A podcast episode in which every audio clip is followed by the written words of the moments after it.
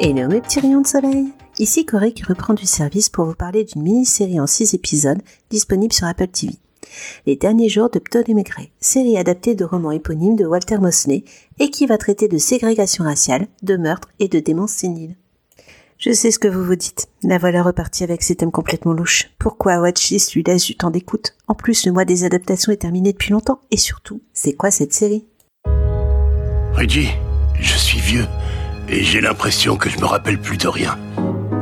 J'essaie de me rappeler quel jour on est. J'en sais rien du tout.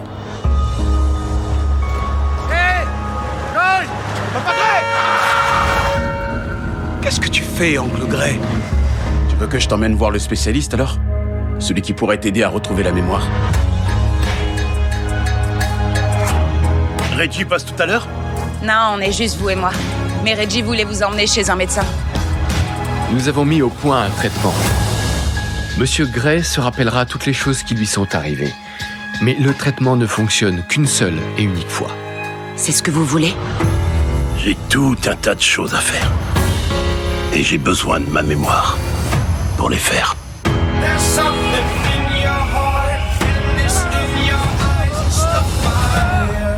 Les derniers jours de Ptolémée Gray est une mini-série dramatique de 6 épisodes dont chaque titre est le nom d'un des protagonistes de cette histoire. La série s'ouvre sur Ptolémée, 91 ans, qui fait un enregistrement audio pour une certaine Robin. On a une arme sur la table et on se doute qu'un événement violent va bientôt survenir. Et nous voilà repartis deux mois plus tôt avec un Ptolémée incarné par un Samuel Lee Jackson méconnaissable atteint de démence sénile. Son neveu Reggie, joué par Omar Benson Miller, va être assassiné. Ptolémée va accepter un traitement expérimental qui va lui permettre de recouvrir la mémoire mais de manière temporaire, pour retrouver le meurtrier de son neveu. Pour cela, il va être aidé par Robin, alias Dominique Fishback, une adolescente orpheline dont personne ne veut. J'espère sincèrement pour vous que vous ne venez pas aujourd'hui pour vous remonter le moral suite à une période pas sympa de votre vie. Je suis ici aujourd'hui pour vous tirer les dernières larmes disponibles dans votre petit cœur. Et non, ce n'est pas Samuel L. Jackson qui m'a attiré au visionnage, mais mon expérience familiale personnelle. En effet, mon grand-père est atteint lui aussi de démence sénile depuis les années de confinement. Et je dois dire que d'une certaine manière, cette série vaut largement un documentaire concernant les étapes de la maladie. La série ne parle pas que de mon grand-père, je vous rassure, puisqu'ici elle va beaucoup plus loin. Elle traite de la situation des personnes âgées et pécuniairement précaires. Leur famille tente de les aider, mais elle les ignore et les laisse quasiment sans soins et enfermées chez elles. On voit l'isolement de Ptolémée et j'ai retrouvé chez lui les mêmes tics que chez mon grand-père. Des post-it sur la télécommande, des conversations qui se répètent, des oublis, la perte de la notion du temps, l'accumulation d'objets inutiles. Ptolémée se sent seul et tente de lutter avec son esprit pour se rappeler, pour se concentrer sur les conversations. On sent que la réalité lui file entre les doigts et que se superposent des visages du passé avec ceux du présent, ce qui le rend à fleur de peau et paranoïaque. C'est un vieux monsieur qui ne donne pas envie du tout. Et Samuel L. Jackson est magistral dans ce rôle. On va voir toute la laideur de la situation, l'ignorance de la famille, l'isolement social, l'isolement médical. Tout cela va être montré sans phare avec à peine une belle photo pour vous adoucir vos yeux. Puis vient Robin qui n'a d'autre choix que d'emménager chez lui car elle a été mise dehors à part à peu près tout le monde. En dératisant cet appartement, elle va bousculer ce vieux monsieur et entreapercevoir la personne qu'il était. Nous embrayons sur un second thème et pas des plus légers non plus. Le système médical aux États-Unis. Alors par où commencer Ptolémée est un Afro-Américain vivant dans un quartier populaire. Je vous laisse imaginer ses options, qui sont nombre d'une. Un dispensaire gratuit ne lui offrant à la rigueur que la possibilité de finir dans un mouroir. En gros, on va lui mettre dans une grande pièce avec d'autres gens comme lui, on va l'attacher dans un lit, on va lui donner à manger, le nettoyer un petit peu, puis on va attendre la fin, quoi.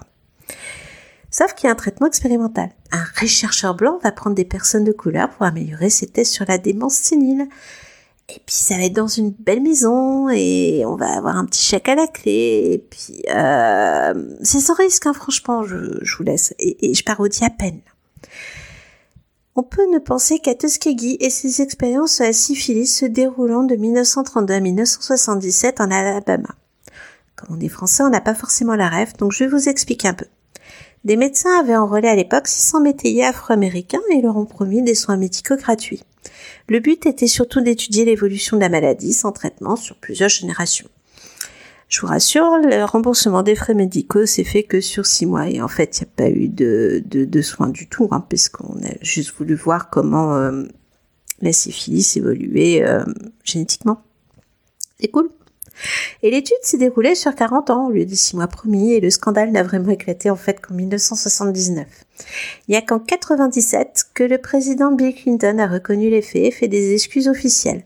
Et face au traitement de Ptolémée, les Américains n'ont pu que penser qu'à cet exemple de racisme dans la recherche médicale. Heureusement que je vous avais pas promis du figo dans la série. Hein. Allez, on va gratter encore un petit thème juste pour vous. Ptolémée a 91 ans, rappelez-vous, ce qui situe sa jeunesse dans les années 30 aux États-Unis, en Alabama, en pleine ségrégation raciale. Des fermiers noirs étaient regroupés sous la houlette de propriétaires blancs, sans éducation, menacés de viol, de meurtre en permanence. Je vous laisse imaginer l'enfance de rêve. Vous vous rappelez de la chanson Stranger Foot interprétée par Billy Holiday en 1939 Et eh ben c'est dans cette réalité-là qu'a grandi Ptolémée sous la protection de Coy Dog, interprété par Damon Gutton. Coy Dog a volé un trésor pour l'avenir du peuple noir et avant d'être lynché, il a révélé l'emplacement à Ptolémée. C'est cette époque aussi que nous montrera la série et nous, on se prendra au jeu de cette chasse au trésor au fur et à mesure où on redécouvre la mémoire de Ptolémée. Avec ce traitement, on va découvrir avec Robin la personnalité de Ptolémée. Et malgré une vie dure, faite de voyages et de batailles, on y voit un homme profondément bon. Il a été passionné par sa femme Cynthia. Il est bon, il n'est pas parfait. Il a été aussi très dur avec d'autres membres de sa famille. On y voit surtout un homme qui a tenté de vivre une belle vie avec des choses simples et qui a tenté de se cultiver pour ne pas rester dans la case que la société américaine lui a assignée. Et c'est surtout quelqu'un qui a un regard franc sur lui-même et sur ses proches. Et c'est là que je vais vous aiguiller sur un autre roman magnifique qui est Des fleurs pour Algernon de Daniel Keyes car je suis certaine que vous n'avez pas oublié un mot important dans la notion de traitement évoqué au début de la série, qui a donné aussi euh, le titre de cette série.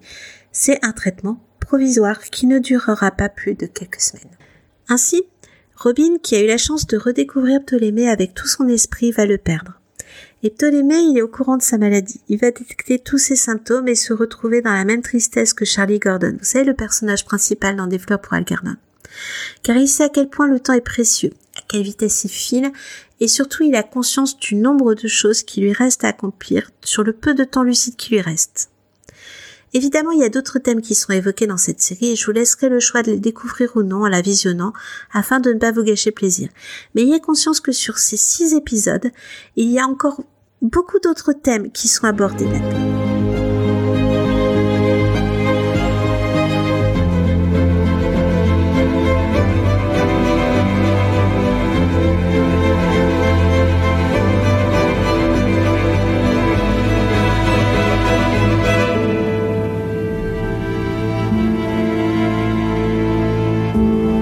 pas l'information la plus importante de cet épisode, à part regarder les derniers jours de Ptolémée bien sûr, c'est que Watchlist fait partie du label Podcut. Ce label, ça pourrait être un peu votre seconde maison si vous le désirez, en vous inscrivant en Discord par exemple. Vous pourrez aussi souscrire au Patreon. Tous les liens sont bien sûr dans les notes de cet épisode. Et si vous souhaitez nous aider sans pour autant vous investir financièrement, vous pouvez toujours noter le podcast, le partager, commenter sur les réseaux.